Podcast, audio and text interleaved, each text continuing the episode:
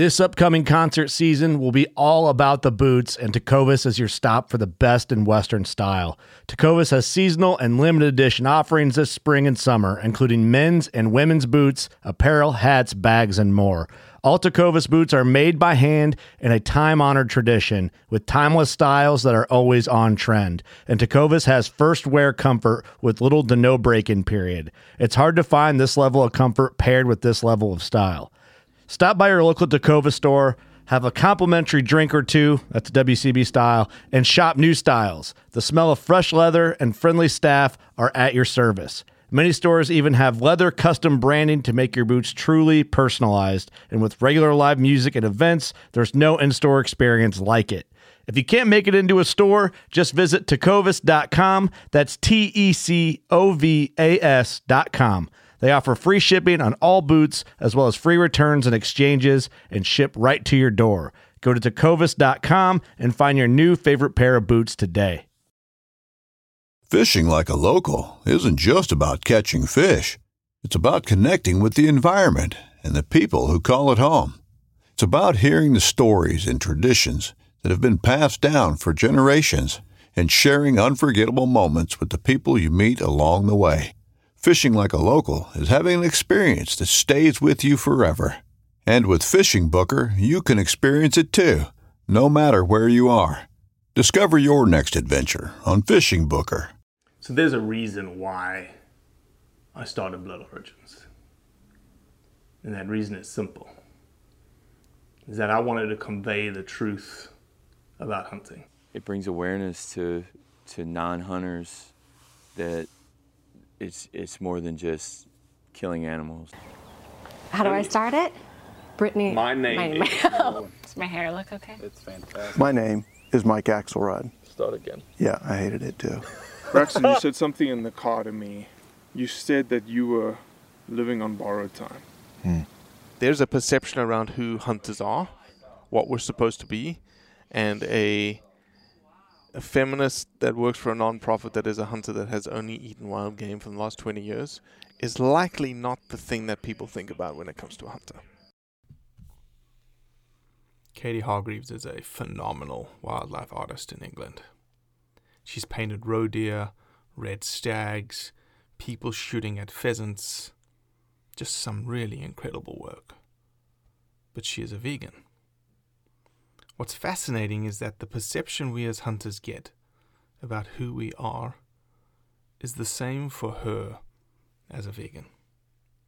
She understands the need for hunting, and a couple of weeks ago actually hunted herself. To her, the idea of hunting for conservation, the idea of hunting to maintain the health of the wildlife population, actually fits with her vegan ethos. That's why she was completely okay with pulling the trigger herself. You see, I think you'll find that vegans and hunters have very similar values when it comes to what we want for wildlife. It just comes down to whether we can dialogue and talk through our differences to find the common ground. Yeah. And we just dive right into the conversation. Um, so, England, right? England, indeed. We're in England. Um, I'm I'm in Norfolk, which is east of England.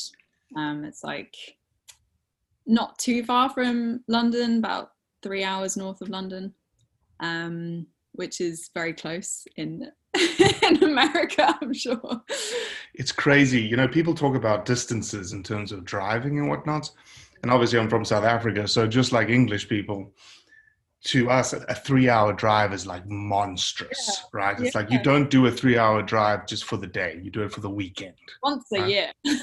I do three hour drives for a 30 minute meeting, one Ooh, hour meeting, and I Yeah. drive and I turn around. Crazy. Yeah. It's pretty crazy. Why don't we go ahead and introduce yourself? Because I typically do a terrible job of introducing people uh, because we like to dive right in to our Aw. conversations. Um, well, my name's Katie Hargreaves. I'm a wildlife artist from England. And a damn good one as well. Oh my Aw. gosh, your stuff is so good. That's very kind of you. Thank you. Um, yeah, I've been I've been working as an artist for four and a half years, and it all started. Um, I had a fir- my first exhibition was actually in a gun shop in London, Beretta Gun Shop.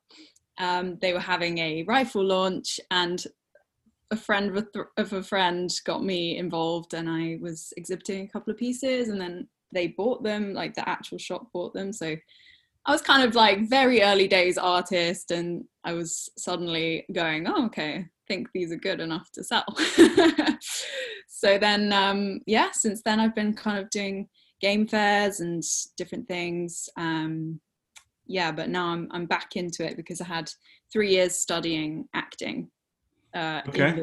Of it, so it was kind of a side business. Uh huh. And I've graduated, so now I'm full on artisting. Full time artist, right? yeah, yeah. You'll be proud of me. So you see this piece right here be- off my shoulder. Nice, yeah. That is a Sarah Trumbull piece. Very nice. my first piece of artwork. I'm officially adulting, and uh, I bought it from her. So we'll have to decide. You know, we'll have to buy a piece from you one day. I really like that shooting piece that you had. It was almost like Christmassy, with the Oh. rifle and wha- whatnots, right? Uh huh. Yeah, I've got a couple of. So I, I work mainly in charcoal, um, black and white stuff, but I have got a couple of shooting pieces in particular, which are uh, colourful paint coming out of a gun, basically. it's a bit of fun. It's a bit different, quirky. Um, yeah.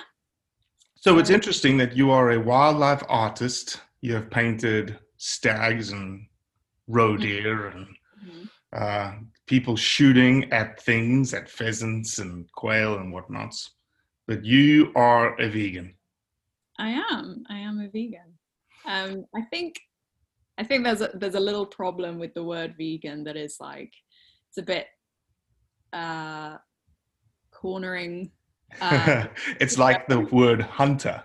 the word hunter it's the same thing like everyone thinks they know what it is and i suppose i'm i'm not exactly a vegan but most of my ethics fall into the category. So it's easier for people to understand like how i live my life.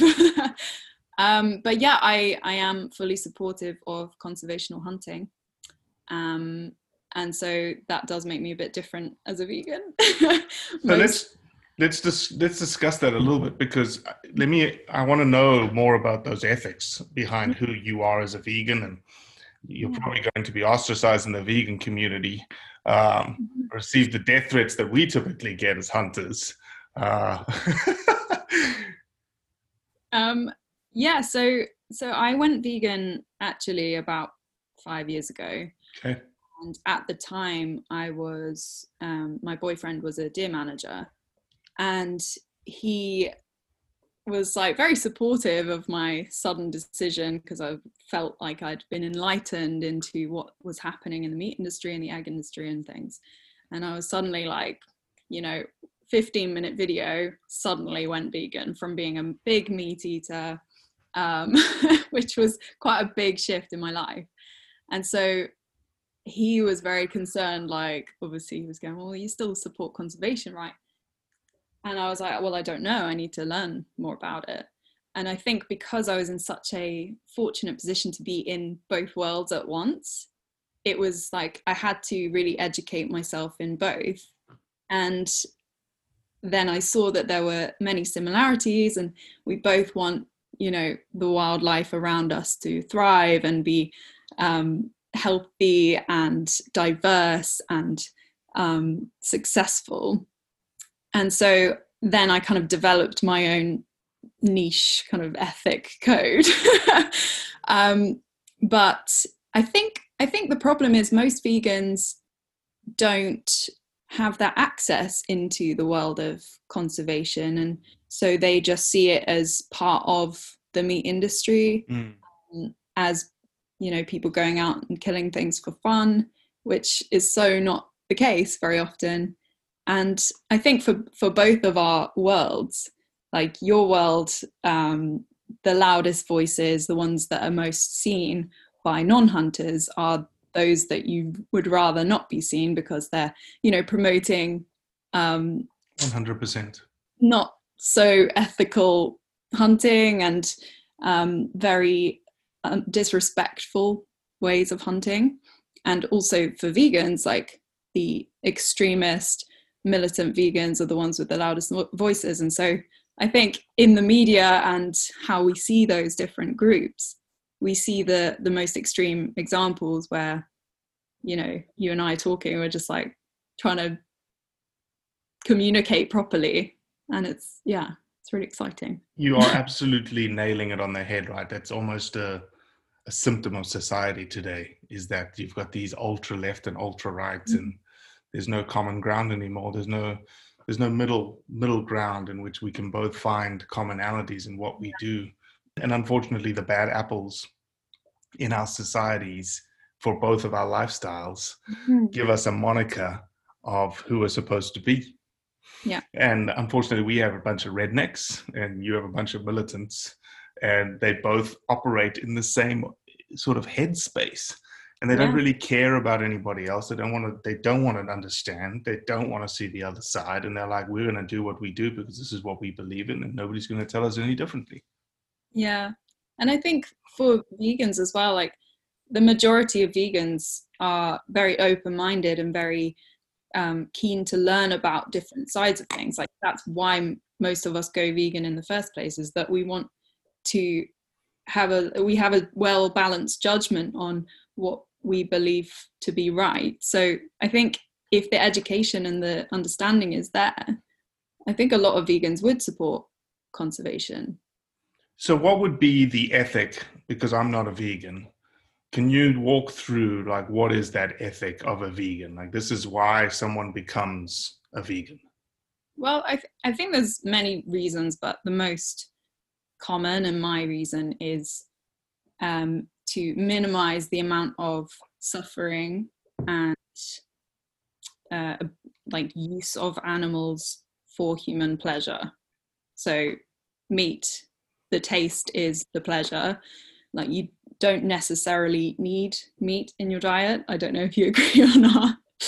Um, but it's it's an unnecessary um, kind of consumption of something that causes pain and suffering. So I I would su- I would suggest that most vegans go vegan for animal rights reasons, um, where which is where the animal rights uh, conversation goes with with hunting because to protect animal rights we have to intervene because sadly we're we're part of the problem in the first place like there's overpopulations of species because we have been playing god in the past and things so i think that we have to take the responsibility that we are Mhm. part of the ecosystem and we need to act we even inaction is causing an effect so we have to do something and i think most vegans don't really consider that um It's because such a massive view, right? That's such a like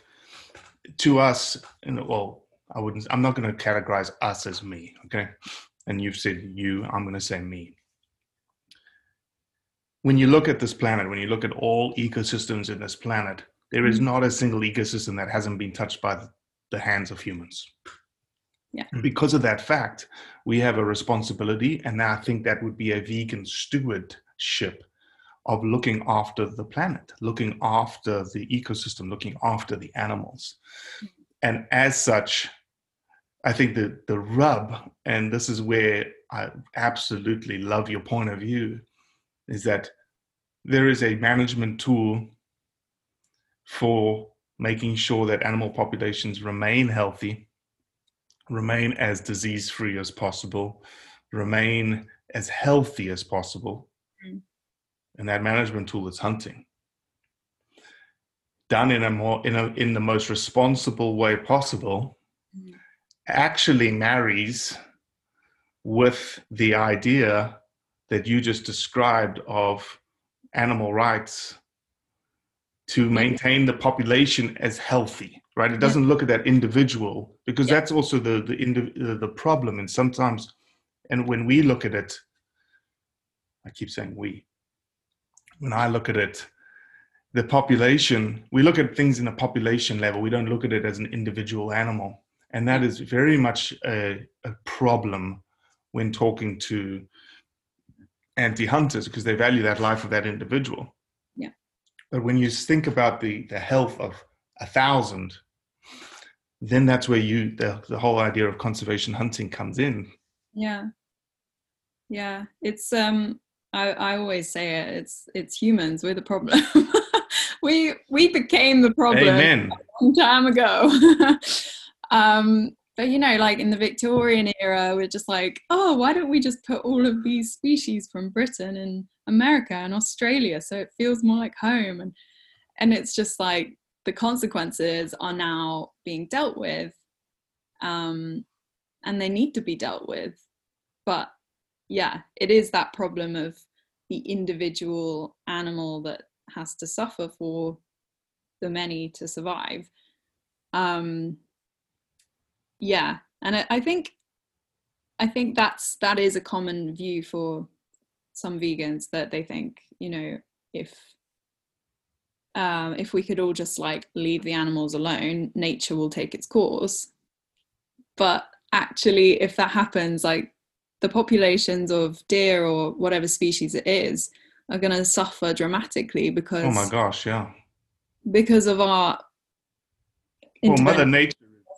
She's a bitch, you know, she's cruel and she's violent and she's, Yeah, she's not ethical. hell no, she's not ethical. so I mean, like hunting with a rifle, it's a very um, humane way of killing something, um, rather than letting something get disease ridden and let its teeth fall out and then it can't eat and it starves and has a slow death. It's just like, you know, it's um. So somebody hearing you say that is going to be like, this is crazy. But the context here that nobody knows, that we haven't revealed yet, is that you, in the last month, right, Mhm. um, went out and pulled the trigger yourself. Yeah. So um, it, at the beginning of December, I was invited onto the Field Sports channel, which was amazing, um, to go and stalk a Chinese water deer with my friend Paul Childerley. And um, yeah, uh, we we stalked. He he has a management program that he runs, um, and he's very much you know trying to support the species his kind of land that he manages is one of the most um, abundant places for Chinese water deer in the UK. Um, and he does an amazing, he's done an amazing job over the last few years of um, growing the population, making them really healthy. Um, and so he has a culling program, and I went out with him to um, be a part of it. Because I think that um, my ethics and my morals are all well and good, but if I'm not willing to practice what I preach, I don't think it has much value. Um, and I believe it so strongly that I'm very happy to be part of it as long as I can do it ethically. like if I if I didn't think I could have made a clean kill, I wouldn't have taken Yeah, it. yeah, of course. And I think you'll find that a lot of hunters are like that. That Mm. we wait for that exact moment where we know that we can make that clean, ethical, as as humane as possible Yeah. of a shot to essentially lessen as much as we possibly can the suffering on that animal. And I think that if you spoke with any hunter, and the reason I can say this to you is because you experienced it, is that once once you pulled that trigger, something changes. That it's just like, oh, what the hell did I just do? Mm, Right? There's this, and I call it this chasm. It's a chasm between life and death when you Mhm. pull that trigger, and you are a part of that cycle. All of a sudden, you're not an observer anymore. You are a mm-hmm. participant in it, Yeah. and inherently there is a there's a sadness to mm-hmm. what you've just done. And when you walk up to that animal, there's Yeah. and this is where this is where social media kills us in that all you see when it comes to hunters and hunting is someone smiling Yeah. with a dead animal versus that walk up when you walk up to that animal for the first time very often there's there is a moment, whether it's fleeting or whether it's uh, you know more substantial, that you have sadness and you feel bad for the animal and Yeah. it's just our moral fiber right there, this internal human moral fiber Yeah. that someone would question and say well because of that moral fiber Hmm. you shouldn't have pulled the trigger yeah. But I, I think there's you know if you don't have that feeling of like connectedness to the life that you've just taken then i think you shouldn't be hunting anymore. Because i think that connection that um kind of humility that comes with with it is so important for the respect of the animal for the respect for what's just happened um so i the this chinese water deer that i killed i didn't it wasn't my first um deer that i killed. I shot a roebuck about three years ago. And it was a very different situation. Obviously i was being filmed uh, this month and uh i also had been become more used to um, being around people that hunted and being in the community. So I wasn't so shocked by it all. But um, I actually have it here. you shocked by the the So roe deer kill oh nice that is your roe deer yeah Yeah. And um, when I shot this, it was like re- really emotional. I was bawling. Like it was just this crazy emotional whirlwind because it's it's such a it's such a humbling experience i think because Mhm. You realize how much kind of power you had over nature but you're mm-hmm. yeah like you said you're part of it you're now in the cycle. And i think i think people that support or people that eat meat in general if you're not willing to actually do it yourself like kill the animal yourself i've always thought that's a bit strange that people will like pay someone else to do it because they don't want to get dirty Well, isn't again a symptom of society, right? That we are so disconnected from this side of, you know, people call it getting your hands dirty. Yeah. That you know you don't, you know, some people don't wash their clothes anymore, and it, it- it's it's just society moving away from this. It's society moving away from Gaia, right? It's society moving away from Mother Nature, and disconnecting yourselves into a city, never going outside, never experiencing a little bit of hardship. yeah. going to the supermarket seeing loads of birds that don't look like birds anymore in cellophane and it's yeah i think the whole the whole of society and as a consumerist society is trying to move us away from mother nature like because for whatever reason we don't want to hmm know about it So let me ask you this, um, and I think you said it in your interview with Field Sports, and I- and please tell me, if, correct me if I'm wrong here, but I was very intrigued with the idea that the fact that you went hunting, conservation hunting, you went out for a specific purpose, Mhm. which was to manage the population. What with what happens now with the meat of that animal? Yeah. Well, I do think that, uh, yeah, I know, I know what you mean with the um, field sports interview. So I said about, um, I agree with conservational hunting for the population management. I think that if you get enjoyment from that experience, then that's okay, that's fine. And if you get meat from that experience as well, then great. Um, but I don't think that it should be the other way around. It shouldn't be you know, killing something for fun, and that's the only reason, or killing something for meat, and that's the only reason, which is the whole vegan ethos. Um, so, yeah, I think that enjoyment and food are a byproduct of what is necessary.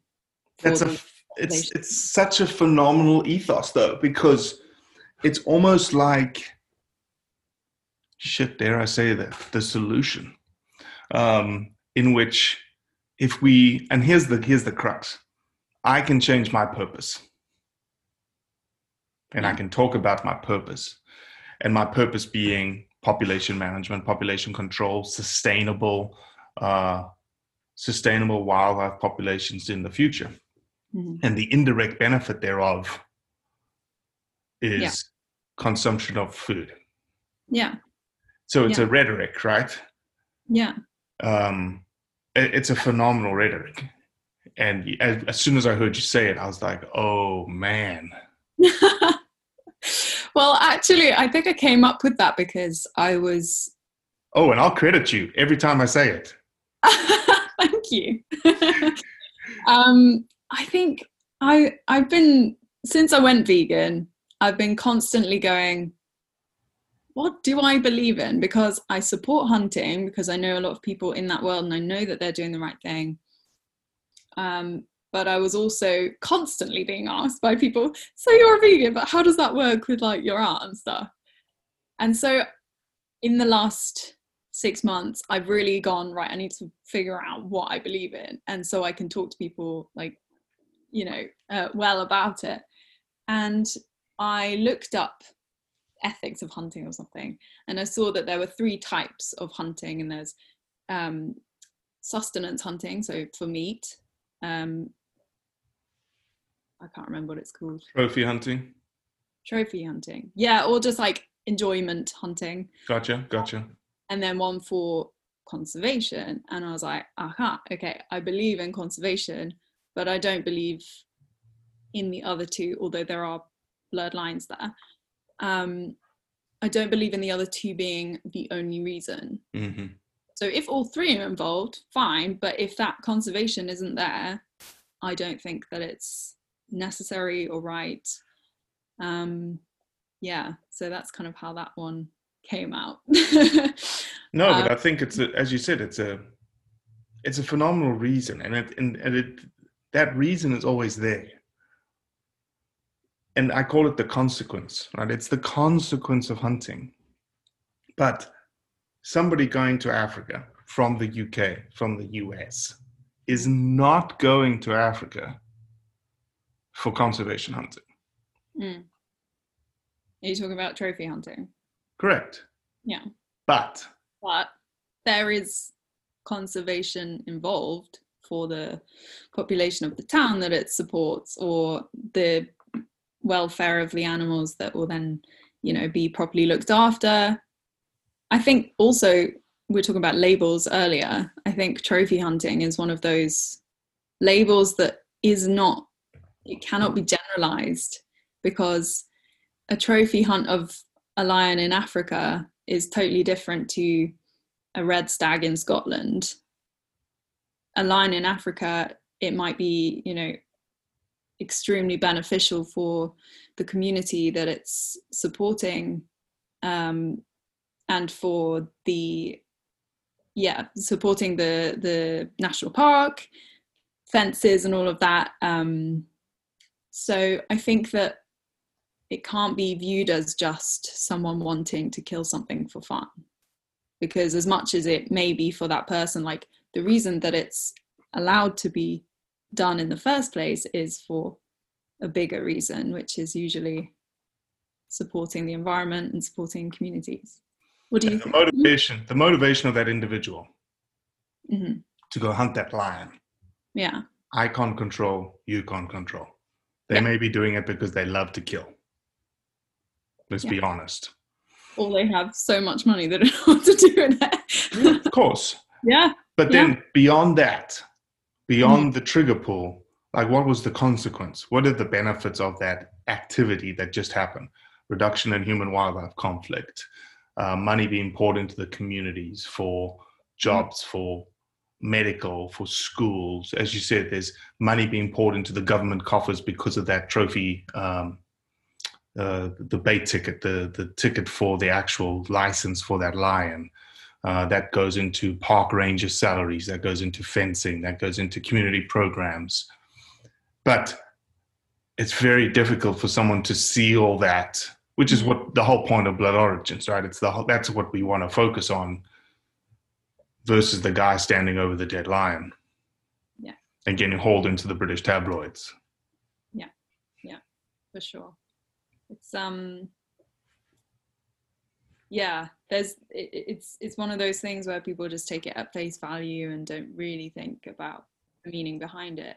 And and i think that um i really respect like your ethos and your mission with your with blood Orig- origins. And i think it's totally necessary that we educate and explore these ideas with each other especially non-hunters um, because it's very difficult to see from the outside. If you're not in any way attached to the hunting community you do just see this kind of elitist um, group of people that go and kill stuff for fun. And that's the extent of most people's understanding of hunting.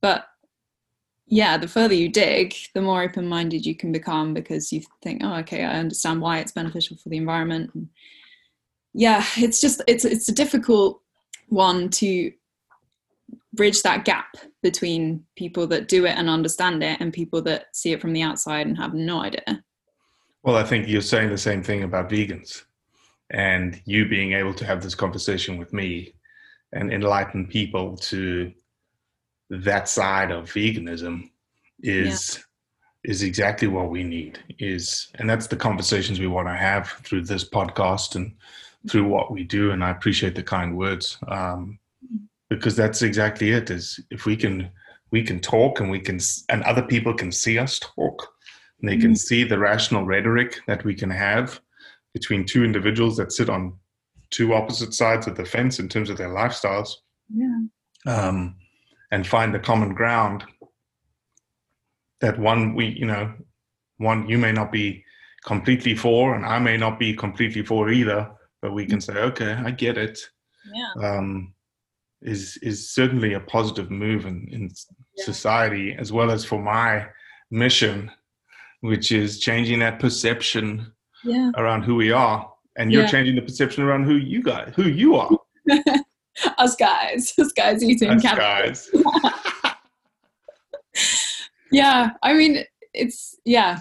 I i wish that well it needs to happen but hunters need to see a more open-minded vegan perspective and vegans also need to see a, a hunter's perspective so yeah it's about being open-minded having like logical conversations that are not um emotional so Mhm. much and and i think that a lot of vegans do get really angry and get really frustrated because it is a there are terrible things that are happening to animals for our benefit but if we can take out that kind of passion and talk about you know the actual fundamental reasons for both parties i think that we'll find a lot of common ground. So, from a vegan's point of view, given that you've been engaged in our community through the, the person you're with and the Field Sports Channel piece, what would you say are some things that hunting and hunters need to change in terms of our perception outward? um as in what you perceive the rest of the world to be Um, no, I would say like what what you like. You say, okay, I would. What's the problem? Like, hey, hunters, you have a PR problem. this is what I would change if I was. you. Yeah, I think more explanation of the reasons for killing an animal. Um, you know, promoting the fact that you're helping the conservation effort will just, you know, give a lot more gravity towards the real ethics of it. Um, I guess showing all sides of all sides of the hunt, not just the prize possession at the end. Um, I think that more open conversation from both sides would be great. um, so you know, with with militant vegans, you can see that anger and and radical uh, action doesn't help anyone to actually join their side. It just repels people. So you know, being more kind and having more energy for each other, I think both sides need to do. Um, Gosh, could you imagine if we were all just a little bit more kind today?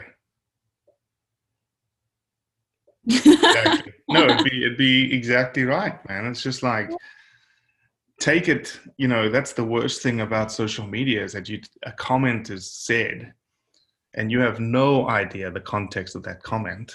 Yeah. And the natural reaction today in today's society is to take the worst case scenario of that comment. Oh yeah. More often than not, it's this you know crazy yelling match that you think has just happened and you want to get into a crazy yelling match back. Yeah. I um I read some of the comments on the Field Sports channel video on YouTube. Well, why'd uh, you do that? I don't know. I had a fleeting um, mad streak, and I, I read one. It was like just immediately after, and she was like, uh, "This guy said, um, with great respect, the lady's not a vegan, or something like that." And I was like, "Oh, you know what? He kind of has a point. Like, I'm not technically a vegan, but then this this whole fight happened. I didn't get involved, but then there's like several people sticking up for me saying this might be the first time she's killed a deer and blah blah blah and um i just was reading it going oh my god like you guys are being so mean to each other if, Mhm. if i was involved i'd just be like yeah you know what vegan probably isn't the best label but it's the most kind of useful for other people to understand so i think yeah it's just it's so frustrating when people just have no kindness for each other especially when if they were face to face they wouldn't say those kind of things It's Hundred just- percent. Hundred percent. You know, it's interesting you say that. That's one of the things that we strive to do is that when we get a comment on anything that we push out, it's like MFU and if that kind of deal, is that we won't res- we'll respond in a rhetoric that is, hey, yeah let me understand why you're so angry at me. Like, Yeah. why do you expect, you know, why do you think? And, and more often than not, when it comes to the end, we get the, oh, I never understood. Oh, Yeah. thank you for explaining. I've had one individual tell me, hey, can I instant message you because this is the best debate that I've ever had? And he wanted me to help him with his PhD in Africa or something like that. And he was a he was an anti-hunter. Yeah. Um, and so what's I think beyond the the actual string of comments that you're engaging in, what's happening is that you never know who's watching you. Mm, You never know who's watching those comments and seeing how you're interacting with someone and watching it and going, oh, okay, Mhm. that's how we should be talking, or that's how I'm going to talk the next time. Yeah, Um, yeah. It's that biggest sphere of influence.